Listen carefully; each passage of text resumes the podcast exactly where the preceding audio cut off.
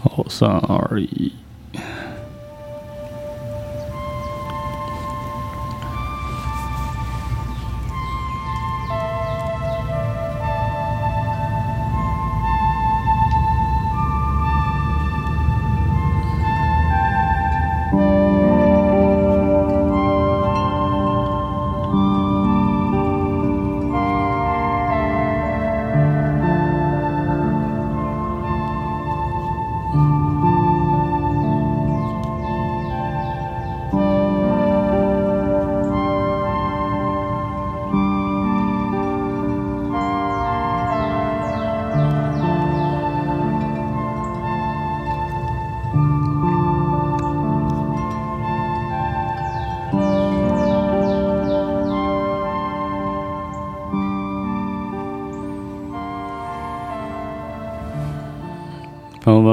收听新一期的海宝诗谈，这就是一个呃助眠的节目，我是四十二哦。这个开场使用的音乐呢，是我最近发现的一个，就是说做了很多这种所谓的就是放松音乐的这样的一个呃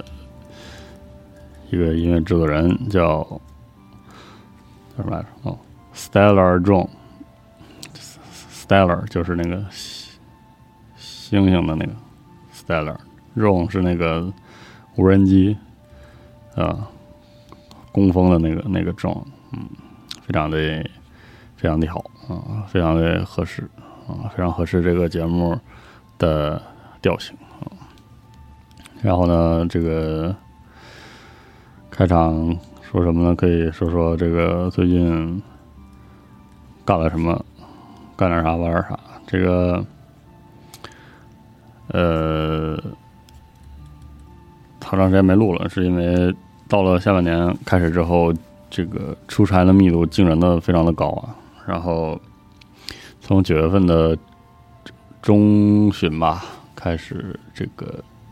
出差，呃，主主要是九月份的，呃，九月份的月底，呃，月底这个。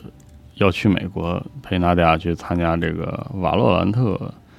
呃冠军赛，去去看一下这个冠冠冠军赛的这个决赛阶段。然后呢，因为是这种去美国嘛，反正就是提前准备，基本上就要提前一两周。嗯，反正就是折腾，就折腾起来了，是这样。呃，然后非常蛋疼的是，虽然这场美国之行瓦洛兰特冠军赛还是很很令人愉快的啊，非常非常棒，但是呢。这个 L A 我觉得不是一个怎么说出差非常舒适的一个一个城市吧。然后在这个返程的最后一天，就二阳了，再次感染新冠啊！回头想想，可能是在这个决赛现场感染嗯，大家这个出行还是要注意防护啊，导致这个。这个其实，其实在美国最后一天感觉还可以，但是这个飞行时间比较长，然后也比较冷啊，就到家之后就就烧起来了，直接就是就地昏迷啊，往地上一瘫，往床上一瘫，昏迷了小一周。呃，这个临近就是临近恢复啊，转阴的那天，其实还那个。就说可以休息休息了，玩玩游戏了，然后结果转阴的那天正好是核聚变的前前一天，然后系总因为甲流吧，反正很重的流感，就发烧加上这个嗓子说不出来话，就是赶紧。本来是因为这个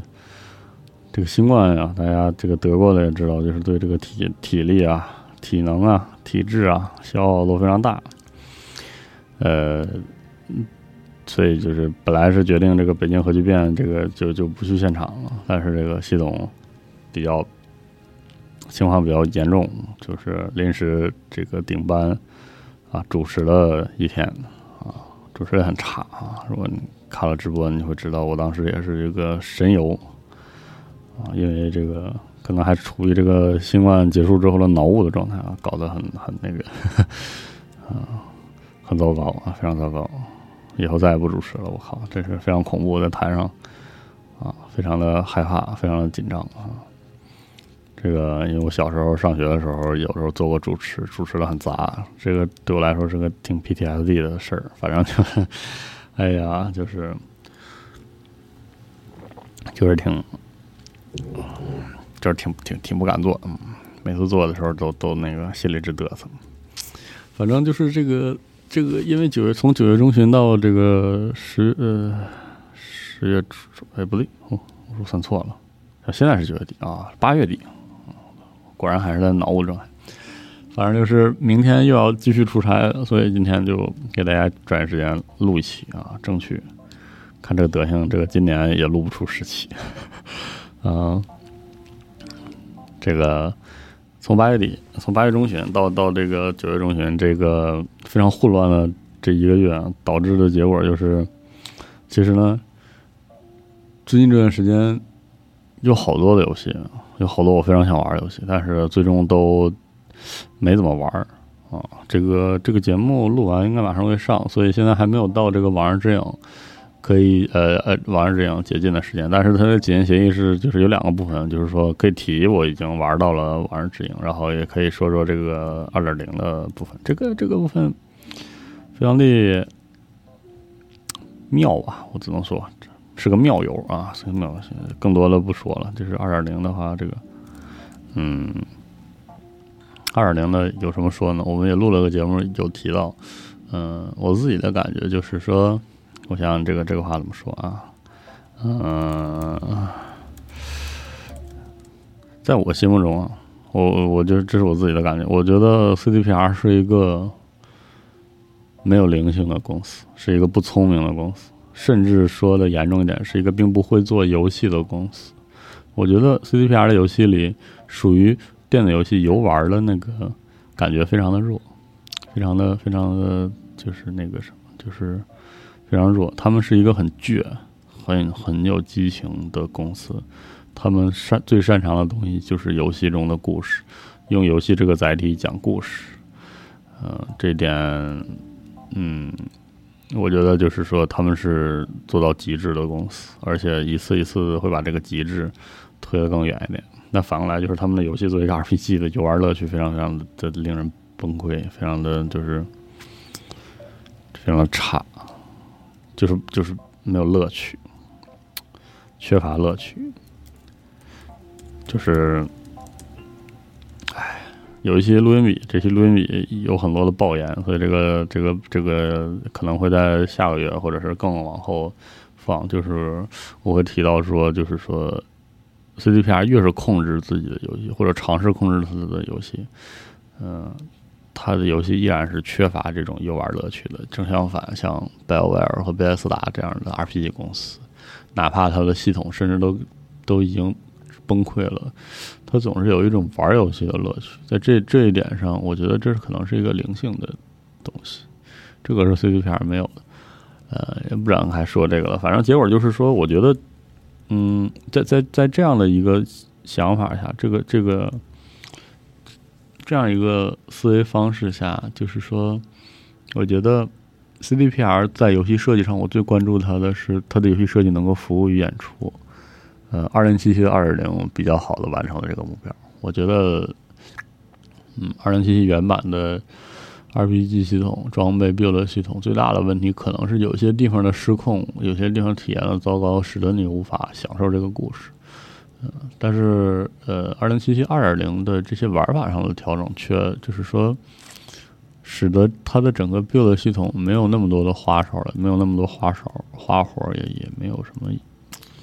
嗯，反正我我我我我觉得没有那种就是说你想就是会给给你钻研 build 的空间，给你钻研 build 的乐趣，但是它会保证你的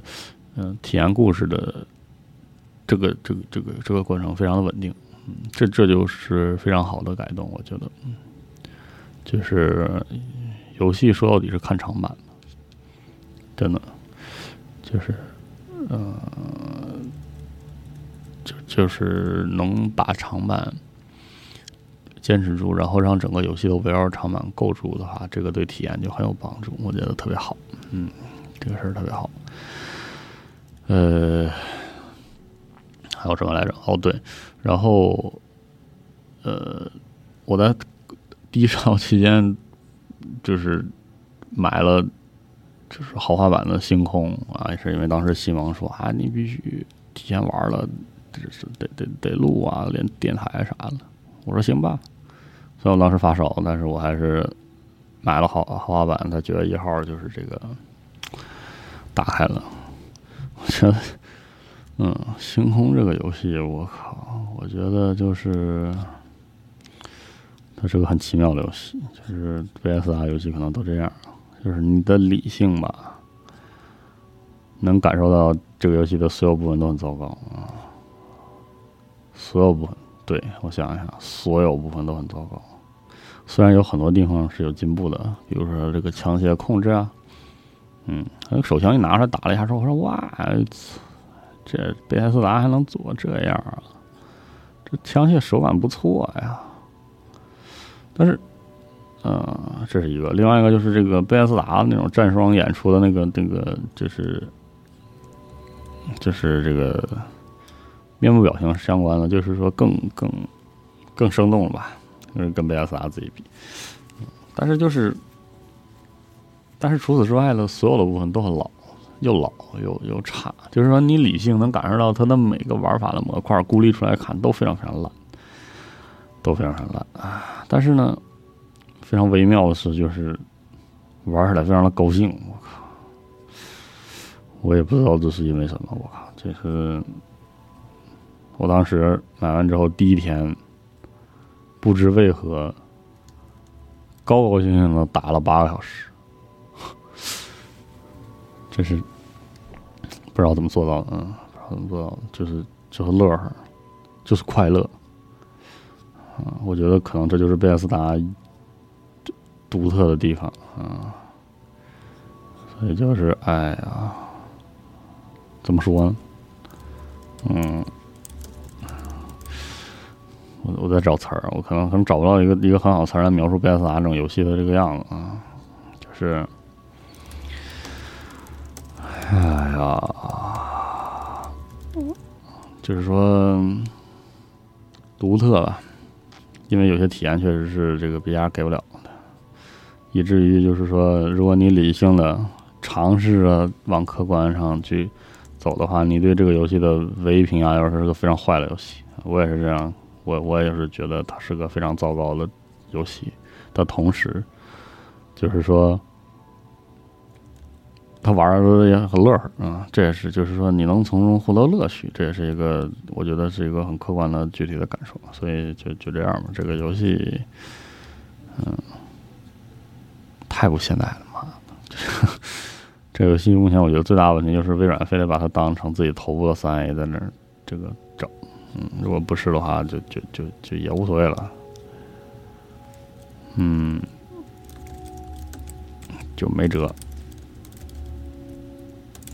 就就没辙。星空，我觉得嗯，没什么好说的。我我嗯，我也不知道说什么。我觉得这个也没有没有什么讨论环境，没有讨论环境的游戏就不讨论，你就闷头玩就行，闷头玩玩也也不耽误啥。嗯。然后，嗯，但其实我着重想说的就是就是这个这半个月的这个折腾腾，让我非常遗憾的是，我错过了这个。往死里玩转核心的最好的时机啊！我在美国的时候，这个就是到什么程度呢？就是就是我时差倒不过来，我大半夜四点多爬下来就想打转核心，哇，就是想玩转核心，太太爽了，太好了！这个录了一期茶话会，然后这个有聊这个事儿，但是我因为呃。在美国就只玩了一点，然后回来之后丢了档，丢了档之后呢，然后新冠期间就是没法认真玩，然后就就是很多 BOSS 像武装时代这样的 BOSS 就卡了很久，打的很少，所以在那个节目里不敢说话，不敢不敢多说吧，就是不配，毕竟这是《战甲核心》这个游戏，就是哎呀。但其实呢，这个游戏真的是给我很多很多的感受，但是这些感受都太虚了，所以就是所以才说是不配嘛。就是你又没有三周目都打完，你也没有全成就全 S，你怎么能敢怎么敢说呢？怎么好意思说呢？就是这样。不过在这个这个节目里呢，这个节目主要是这个呃助眠陪伴放松节目，倒是可以分享一些我这个感觉。我和我和一个朋友私下里聊天的时候，聊专业核心，就嗯聊到了一个非常非常虚的体感。这个体感有两个部分，一个就是他他跟我提的一个点，我觉得非常认同。也是我觉得状元核心至少这次成功重启之后，虽然他丢掉了很多老玩家，就是他放弃那些东西，老玩家非常不可接受吧。就是说放弃了那么多这个游戏复杂度、有趣的一些系统，FCS 啊、回转跟 FCS 锁定啊这些玩法都都变得没意义啊。还有什么驾驶槽的这个设计非常的对，非常体验确实不好。呃，但是。就是，即便如此，《障碍核心六》依然在在在感性体验上有些部分让我非常的感动。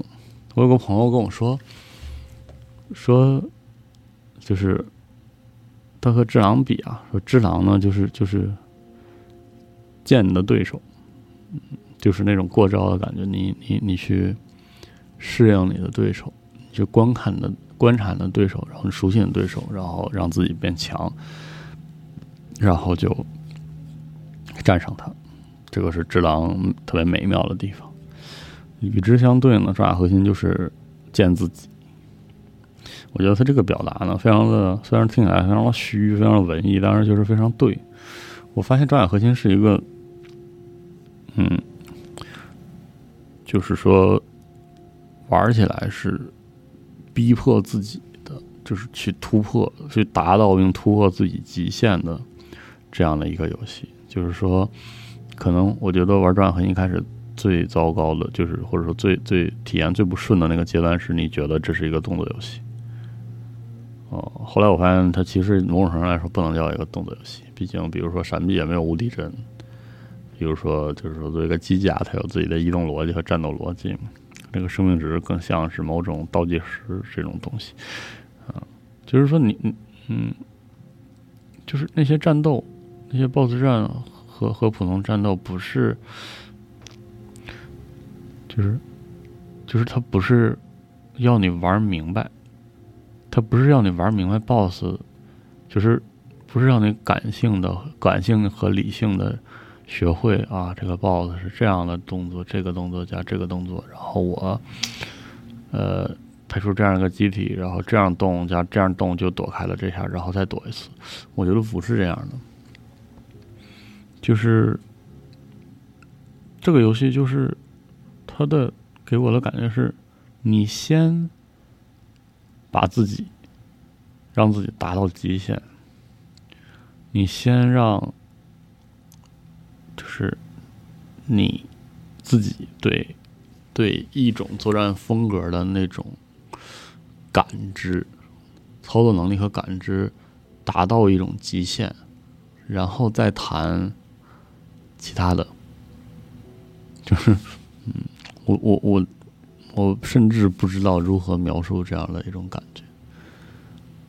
就是这个游戏里坐轮椅逃课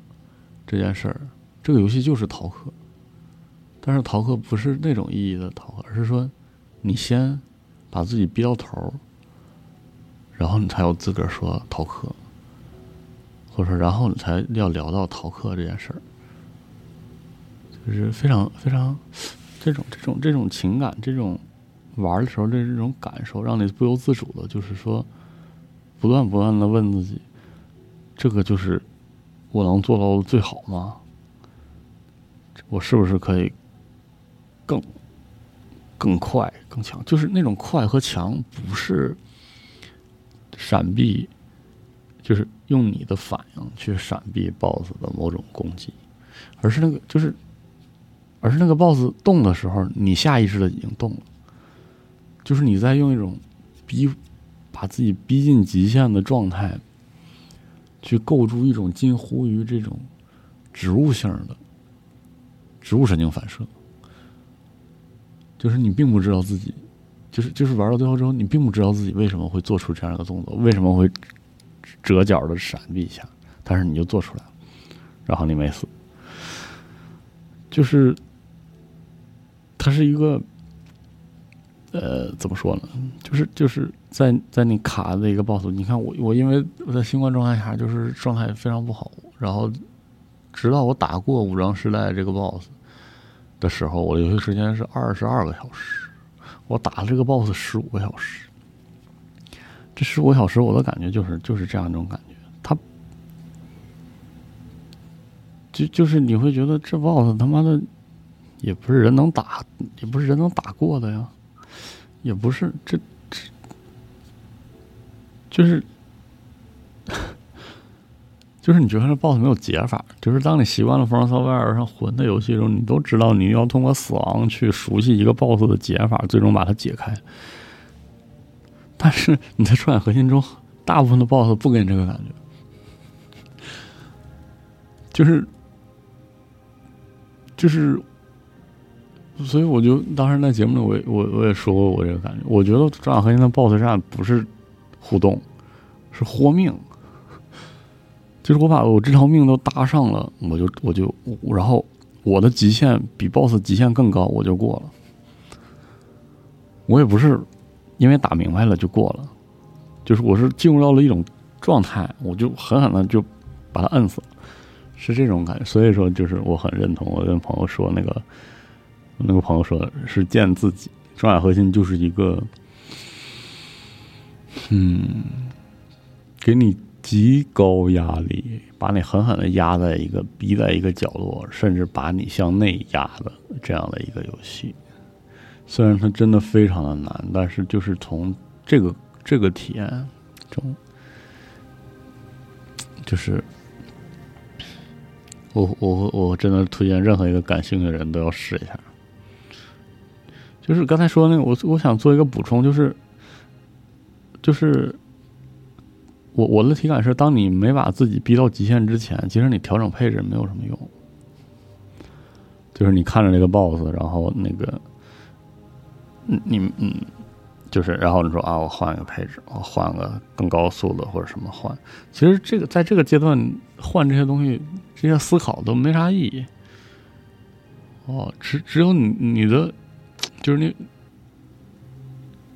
嗯，怎么说呢？就这个游戏非常残酷，而且甚至可以说，在作为一个游戏游玩体验不合理的地方，就是只有你把一个你用自己的极限去适配一个配置的极限之后，你才有资格说：“哦，这个配置确实打不过这个 BOSS，我要再换一个。”嗯，就是就是。更换配置、更换武器，确实会使一是一个 BOSS 变得更好打一点，但是那个更好打的情况不够，并不会把它就是变成一个随随便便打就能过的 BOSS。嗯，你必须在你的你对游戏的理解也好，对对 BOSS 的那种非理性的感知、直觉上、认上，都都把自己逼到一个份儿上，然后你才能过。这个过程非常的愉快。非常爽，啊，非常非常的爽。嗯，如果有有机缘的话，就是能体验就可以体验。这就带来了我我第二个对《转核心》的非常虚的一个感受，就是实际上《转甲核心》在用 From Software 特有的那种叙事方式表达了一件事儿。嗯，说这个之前我要呃。说的是之前 From Software 用自己独特的方式，在血缘中表达了科苏鲁神话当中的不可名状的恐惧是什么样的。我我想说的这个表达是指这个意思，就是说他以嗯游玩的过程，以一种体验来告诉你什么是逐渐疯狂，就是就是血缘，他刚玩的时候，或者说整个流程当中，你很难说它就是一个科苏鲁。神话的故事，对吧？但是它表达了克苏鲁神话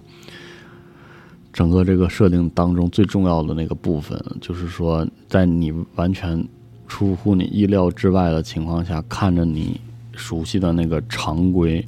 一点一点的崩坏，这个就是看了他主看着他那种看着那种疯狂感染这个世界，然后也感染自己那个过程，那是一种就是说不可替代的，而且我觉得特别属于电子游戏的叙事和表达。我觉得我在 From Software 在的装甲核心六里感受到了这种表达。那么，我觉得这种表达是什么呢？我觉得它表达的是战争。就是战争本身，其实，嗯，比如说，你看这两年这世界并不太平，我们也能看到像俄乌冲突这样的，呃，这样的行为。就是说，你玩装甲核心的时候，为什么我说这个游戏到最后是一个拼命豁命，然后逼出极限的那种感觉？是因为，呃，你卡一个 BOSS 之后，你能感觉到那个 BOSS 对待你的态度就是毁灭你。这就是为什么我觉得它不像是那种过招的或者解法的那种 BOSS 战，就是我觉得它这个游戏有的时候就是像装甲和呃像武武装突袭，像阿玛这样的游戏，像个军事模拟游戏，只不过你开坦克会瞬移，会会飞，会是吧？就是你并不是像玩鬼泣一样，面对一个 BOSS 就决定像淡定说的 “Let's dance”，你想跟他共舞一曲，不是的，就是你感受到一种。超出常识的毁灭的那种那种动力向你扑过来，就是那个 BOSS 就是要把你碾碎，他没有想让你还手啊！我我觉得这就是战争，就是然后你会发现你要怎么战胜这个这个 BOSS 呢？带着同样的心，就是。就好像很多军事爱好者喜欢开那个玩笑，说那个笑话，就是说，对面如果有狙击手的话，你并并不是应该拿，并不是要拿起一杆狙跟他对狙，不是在玩兵临城下，你应该拉上你有的所有的炮，往他脸上招呼，啊，拉到你最最大口径的炮，狠狠的招呼他。就是我发现玩装甲核心的时候，就是这样一种感觉，你玩就是这个游戏。的高压，把你的心理上的那个坎儿推，它狠狠的推过去之后，你会发现这个游戏，比如说 BOSS 战和 AC 战，就是两边在确保摧毁对方，哪有什么我我没有互动，没有没有 没有那个互相跳舞、互相配合，不，如果我可以一轮就。把他打的还不了手，我就要这样做。甚至如果可以的话，我我我会带着能把这个 BOSS 灭三四遍的火力冲上去跟他拼了。我我就在想，就是这种这种冷静，就是在这个过程中你会非常的冷静的同时，非常的兴奋，然后其实是一种相当疯狂的状态。我后来在想，这就是战争，对吧？就是战争最残酷的、最惨烈的。为什么战场是人间地狱？实际上是因为两边的人想到了所考虑的事情，就是如何彻底的摧毁对方。嗯，就是我觉得装甲核心 From Software 又非常成功的做到了这一点，就是用一个看似并不相干的主题和完全没有关系的游玩内容。给了你，给了玩家这样一种体验。战争就是一种冷静的疯狂，战争就是一种互相都不给对方机会的惨烈的互相摧毁。啊，这个我觉得是装甲核心，它作为一个机甲游戏带给我的那种高速战斗，然后那种帅气的那种快乐。那种肾上腺素蹦上来快乐的同时，从纯粹的玩法本身的一种表达传递给我的一种表达，这个东西我觉得非常非常的妙，非常非常的妙，嗯，然后在当然了，在此之上就是它的这个其实是我觉得装甲核心历代都有的这种简报和这个不完全叙事的的魅力就不说了，这个的话也也非常的妙啊，非常的。非常精妙，反正《战甲核心》真的是一个太太棒的游戏。那哪怕这个六，呃，可能对老玩家来说就是太太不够了，嗯的情况下，我也觉得真是再好不过的一个游戏啊，因为它给的体验是独特的，这就是好，这这就是好啊，特别好，太好，嗯，我感觉我可以一直玩，一直玩，一直玩啊。当然了，这个这个游戏真的是惊人的耗神啊，精神的消耗的精力，终极的消耗精力啊，所以又。他就不是那种我之前节目里提到的说那种陪伴型的抚慰你的那种游戏，你要打起十二万分的精神，狠狠的跟他跟他爆了，啊，狠狠的跟他爆，就是这个游戏就是就是这样，就豁命啊！我觉得《只狼》在当时我说《只狼》这游戏给我特别大的感动，就是他让我感受到了什么是武者，武者就是不退。就是迎上去，然后不退，是是以武交心，是吧？跟跟跟那些豹子啥的以武交心。重要核心不是，重要核心就是哈姆雷特的开头就是生存还是毁灭。嗯，就是习武可能是一横一竖啊，站着躺下。我重要核心不是，重要核心战斗就是 活着那个人还存在。被摧毁的那个连渣都不剩，啊，就是这样的这样的感受，就是太太妙了，这个就是这种这种强烈的那种感受啊，太妙了，嗯，这些跟那个机甲甚至都没有关系，甚至都没有关系啊，所以说这是今年最大的遗憾啊，今年最大的遗憾就是没有我我本来为专业核心留出的整块的空间被新冠给霍霍没了啊。之后我只能这个插空，一点一点的把这个游戏翻来覆去的打。哎呀，哎呀，这是怎么说呢？阴差阳错的，而且而且再加上我没有之前的专业核心的深度游玩经历，我这个游戏对我来说真是超级难，超级超级难，朋友们，你可以以我为这个基准，你要知道武装世代这个 BOSS 作为一个游戏的东。正式开场的第一个上强度的 BOSS，当然了，回头再看这个强度上的有点太高了，就是我打了十几个小时，我身边的很多人都觉得不可思议，他们撑死了就卡一两天，就卡个两三个小时啊！我不行，我真的笨，我玩这个游戏是非常非常笨的，就是在这种情况下，我我觉得那个机甲一动起来。一旦开始战斗，就那种血血脉喷张的那种感觉，真是太太太太妙了，嗯，太妙了。如果你感兴趣，比如说被封面吸，被任何一种情况，反正是被吸引了，我都建议你试一下。哇，那真是带劲，就是一个带劲的游戏啊，带劲游戏。非常希望弗朗克威尔能继续出这个作品。哎，甚至哎，啊，这个把以前的作品复刻，几乎我觉得是不太现实。每代装甲核心其实都差挺多的，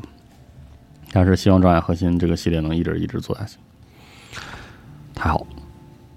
虽然我没有什么资格说这个话，但是就太好了，我操，太好了，太好了。嗯，行，半个小时了，嗯，听这个节目，这个还清醒的朋友，记得这个。起来活动活动，喝喝水啊，提提肛，啊，躺床上的话，建议就是深呼吸，这个深呼吸两下，说不定就睡着了。一个不小心忽悠一下就睡着了，是吧？嗯，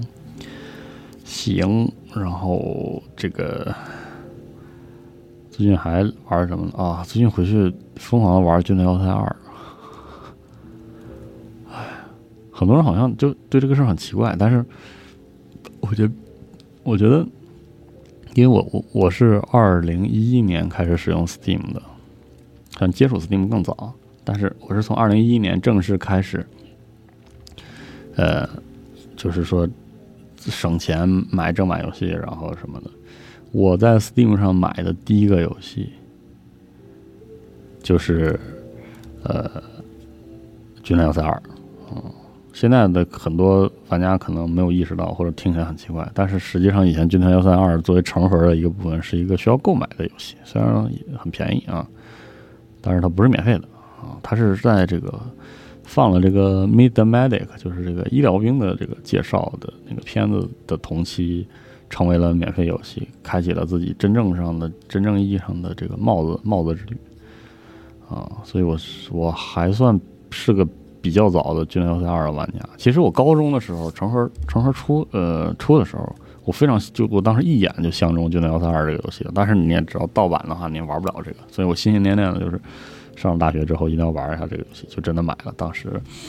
在这个各种社区服务器里打那个橘子那个图，orange 那个图，跟一帮韩国人打的这个真是昏天黑地啊，疯狂的这个怎么说呢？疯狂的，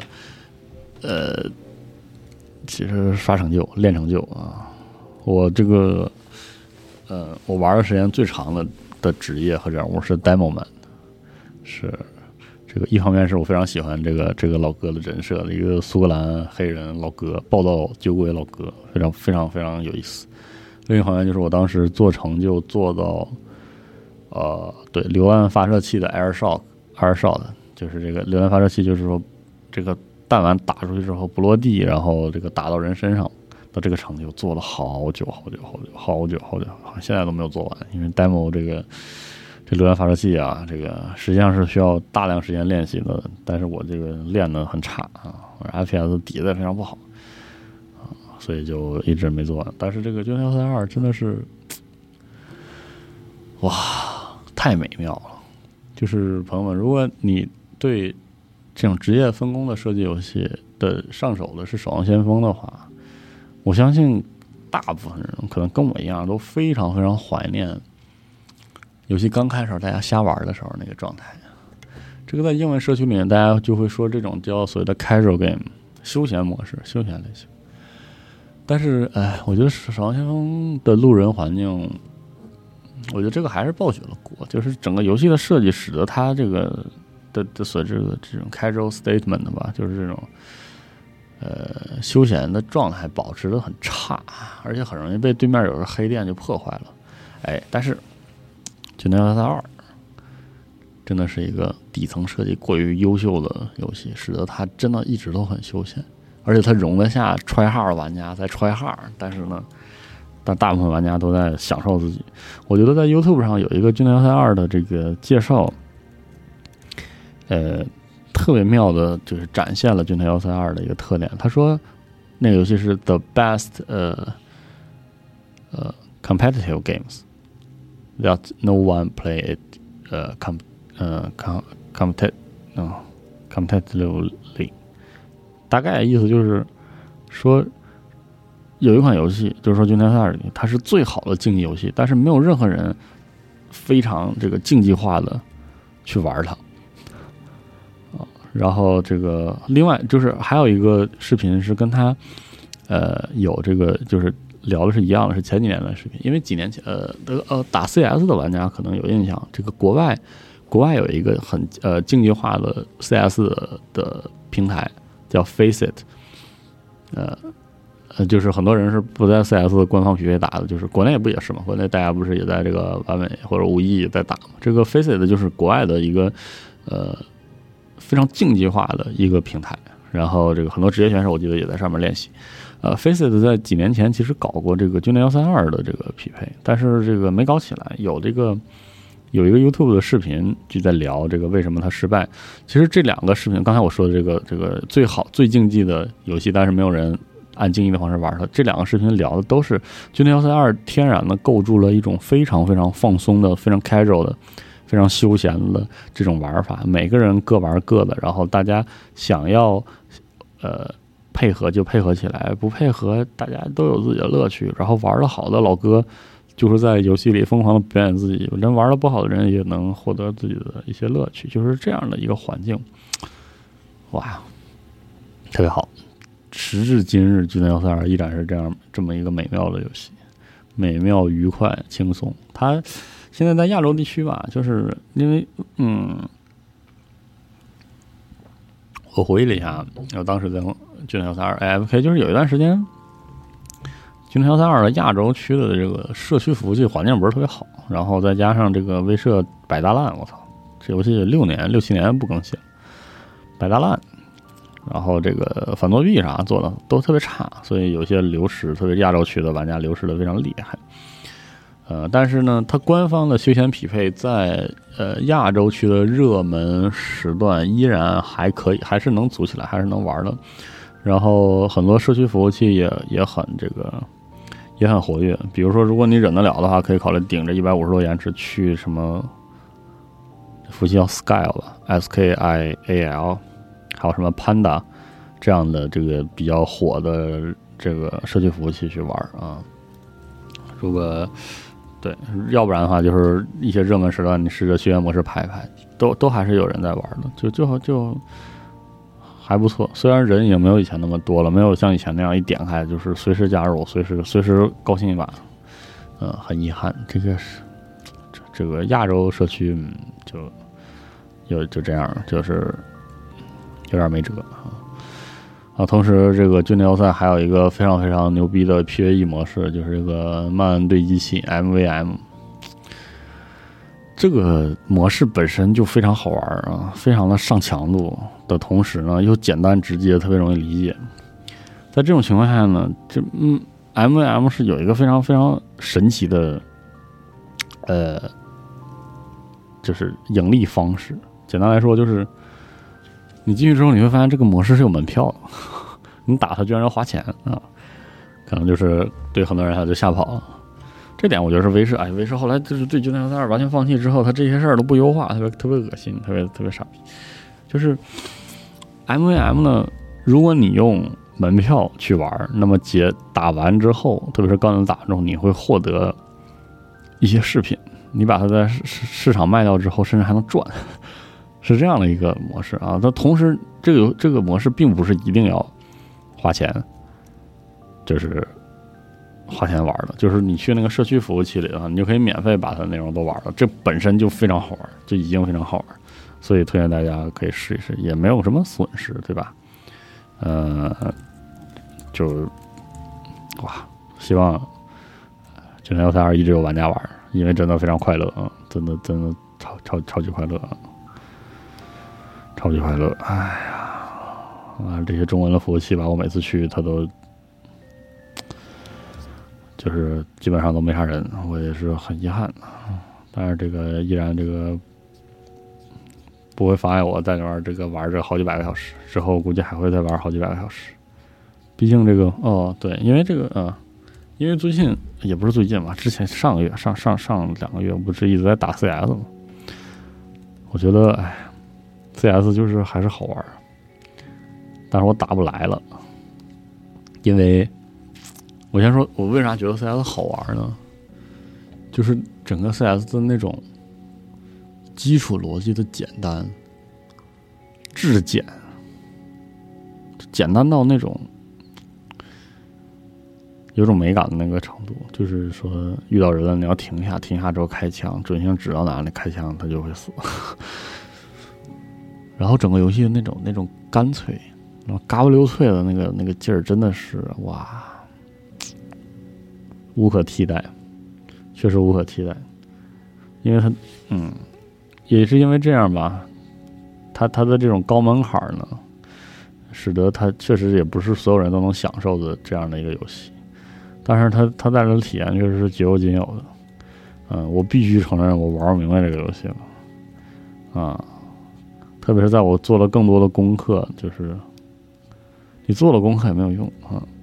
啊！这点跟《微软核心可能也很像，就是你知道它知其然也知其所以然的情况下，你依然需要用身体去学习它啊，什么压枪啊，什么定位啊，急停啊，这那那这，就是就是这些东西都要学那么长时间。然后之后，做一个五 v 五的游戏，这个游戏在机制上完全不涉及任何的团队配合，但却是一个处处都跟团队配合息息相关的游戏。它又太深奥了，每一个每一个道具，每一把枪，每一个身位，每一个拉就是前进或者后退时机，都特别的。就是我觉得 CS 这个游戏的对抗模型干净精炼到就是没有一点赘肉，哇，就是非常美啊！当然，作为代价就是太他妈难学了，我靠，太难学了，太难学。就它里面有些地方那是简单、干净、直接，而且很残忍，比如说压枪什么的。你说，你说玩瓦兰特的话，你至少知道枪，反正他妈的随机散布啊，你就尽量能点就点，不能点的时候，你要是被迫开始扫射，你也不会特别有心理压力。但是那，CS 就是那个枪，你不会压啊，你就是不会压，而且你就是打不过啊，嗯嗯，这这把 AK，你拉出你拉出去的时候，身位控制的不好。定位定的不准，急停停的不对，就是不就是不对，就是，嗯，他就是妙也妙在这儿，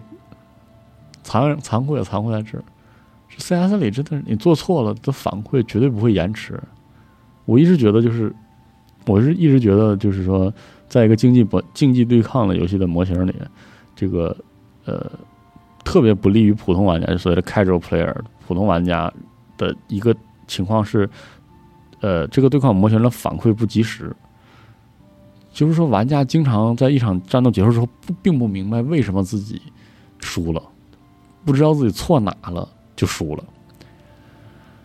我我觉得这个是一些很多的这个对抗游戏特别令人恼火，或者是比如说有些吃鸡游戏，你上强度去玩的时候，特别容易。给你负体验，然后导致你砸键盘的一个很重要原因，就是就总觉得好像就是我的失败都是一一连串的意外，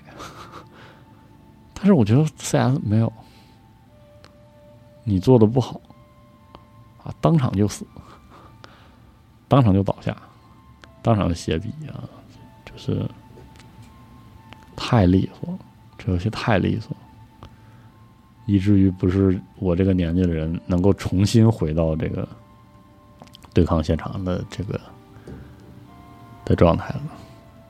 但是它还是很好玩，就是因为，嗯啊，呃，就是就是我说的年纪问题，其实并不是一个生物性的反应的跟不上的问题，而是一个，嗯，现在有我的生活中有太多太多各式各样的其他的事情，使得我没法纯粹的玩这个游戏带来的。我记得当时拍摄《守望先锋》呃世界杯纪录片的时候，当时国家队的教练，其中一个教练老李，我们采访他和私下聊的时候，他提到那个观点，我觉得是认同的，就是实际上年龄对于竞技状态并不是直接影响的点啊。他们一个职业选手这样说，对于普通玩家玩的尽量的玩的好，我觉得更是也是会如此，嗯。就是说，只要你肯练习，你的状态就能保持。而特别是你作为一个普通玩家，在在所谓业余的这个领域，你只要付出时间和精力，然后勤动脑，你都会做得越来越好，越来越好。啊！但是年龄带来的问题实际上是精力。你你会一直练习吗？你能保证你的练习有效果吗？或者说效果是足够了？其实这些是真正问题，是这些保证不了。嗯，这点是很令人遗憾啊！但是还是，嗯，但是但是除另外就是，我觉得 CS 有 CS 的休闲模式也是非常 非常妙，真的非常的妙。就是这个十 A 十的模式里，有人在秀，有人把把送，但是呢，大家好像都很高兴，大家把它当成一个聊天室一样聊。特别好，我当时我记得玩这个游戏，玩打 CSGO 的那些休闲模式，最大的快乐就是买一把 SMG，然后上去胡打啊！如果这局赢了，而且我活下来了，我就帮队友捡一把长枪或者捡一把狙，然后扔给他，下一把扔给扔给其他人，然后再买一把 SMG，就是，嗯，就是还是这个这个观点，我在好多好多的的。场景下都提到过啊。以后我不会在这个，比如说像游戏新闻这样的所谓的很多人以为的啊正式的严肃的场合提，但是我经常会说，一个竞技游戏能够活着，嗯，一直活跃的的一个很重要的点，应该是它通过任何方式给普通玩家塑造起一个能够持续获得乐趣的空间。这个东西可以是游玩方面的，可以是二次创作。可以是等等等等的的东西，只要它有，就是就是为为这些很菜的玩家，为这些普通的玩家搭建一个相对温柔的结构，让他们能够一直存续在这个游戏里。这我我认为这对一个竞技游戏有好处，而且可能是决定它根本的生命力的一个很重要的要素。我觉得 CS 无心插柳的用它的这种休闲模式和和这个。里面理财内容啊，其实构筑了这样的结构，使得它能长青，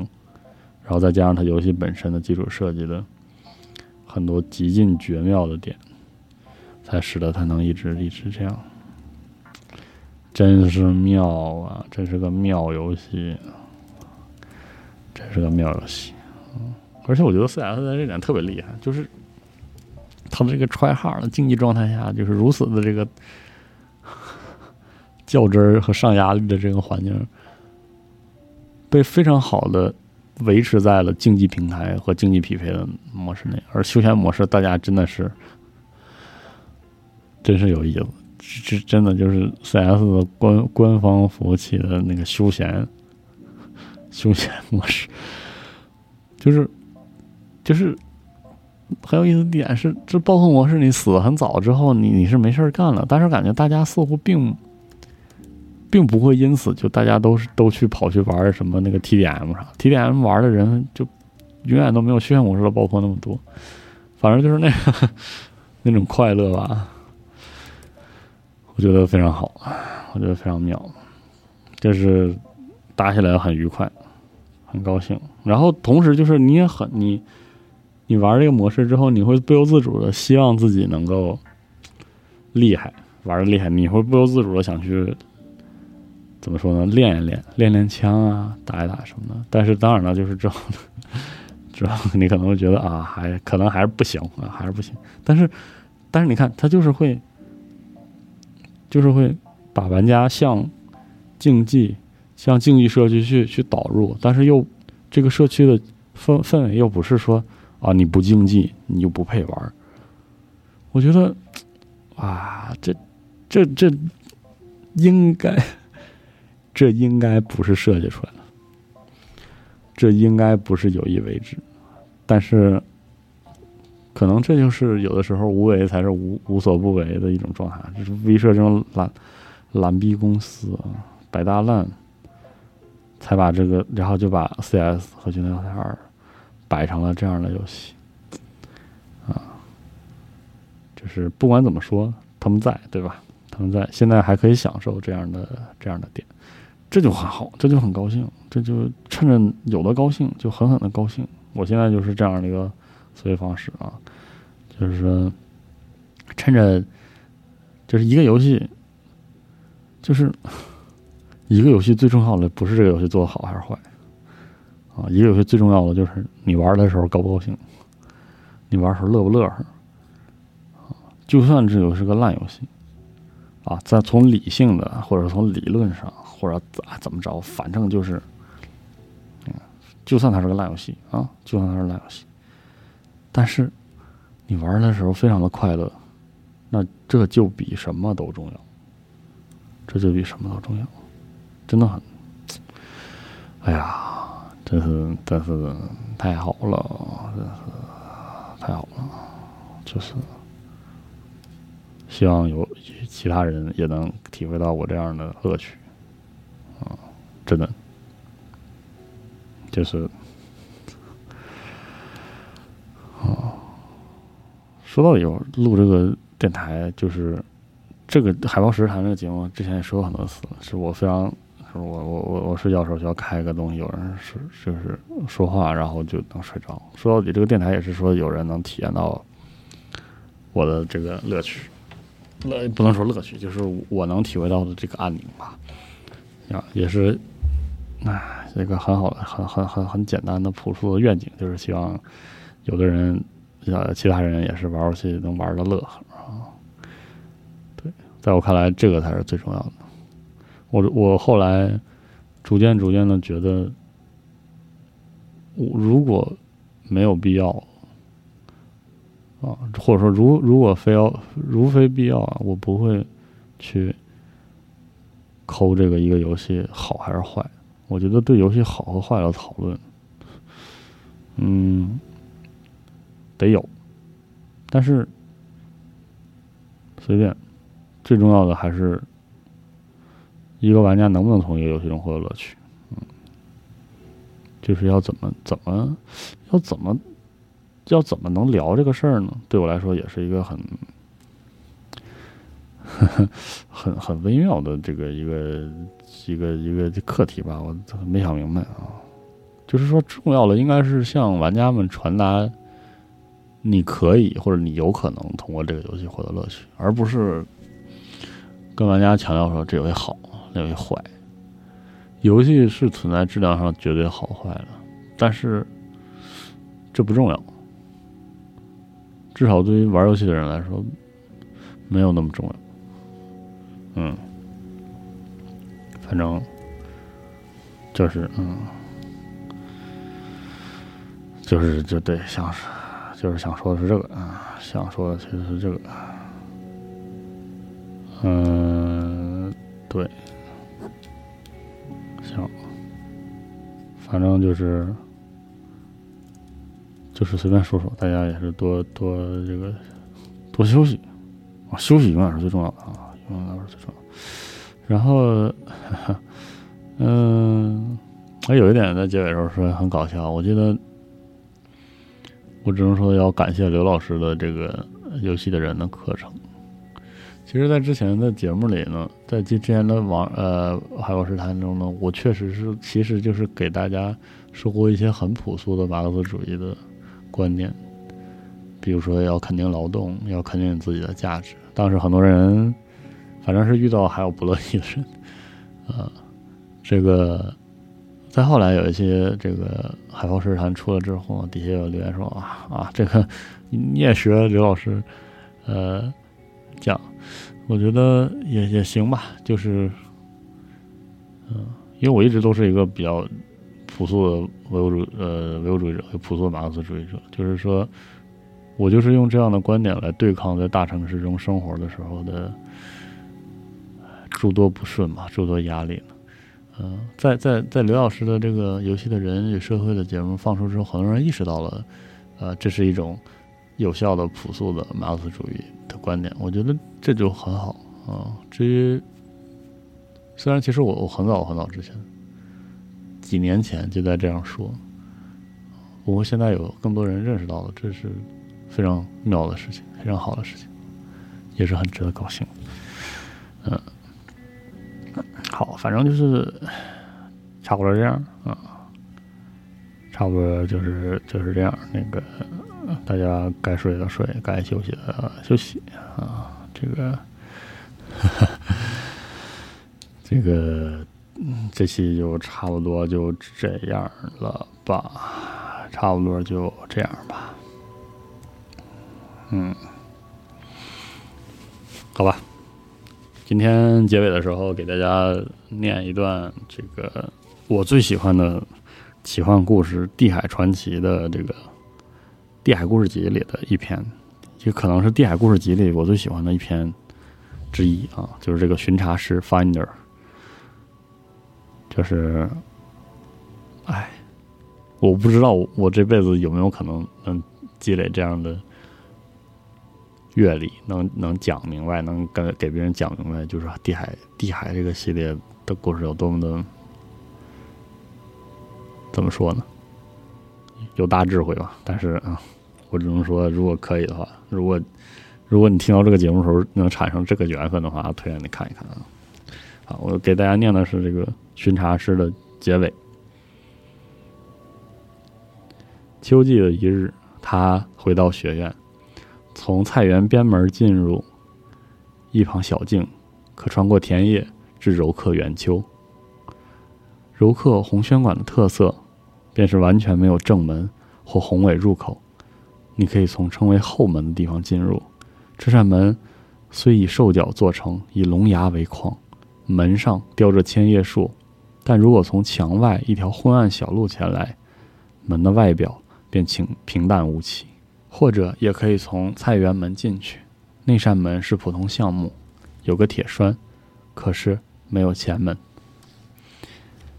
迷卓穿过大厅及石廊，来到屋子最深处，铺满大理石的喷泉中庭。伊雷哈当初种的树，如今高高耸立，枝上浆果渐渐转红。柔克众师傅听说他在那里，群集前来，无论男女，均是各种法艺的大师。弥卓前往大林之前，曾是巡查师傅。如今，一名年轻女子教导这门技艺，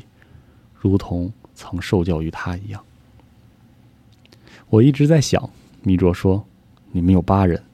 但九是比较好的数字。你们愿意的话，再把我当成师傅吧。”您要做什么呢？燕鸥大师，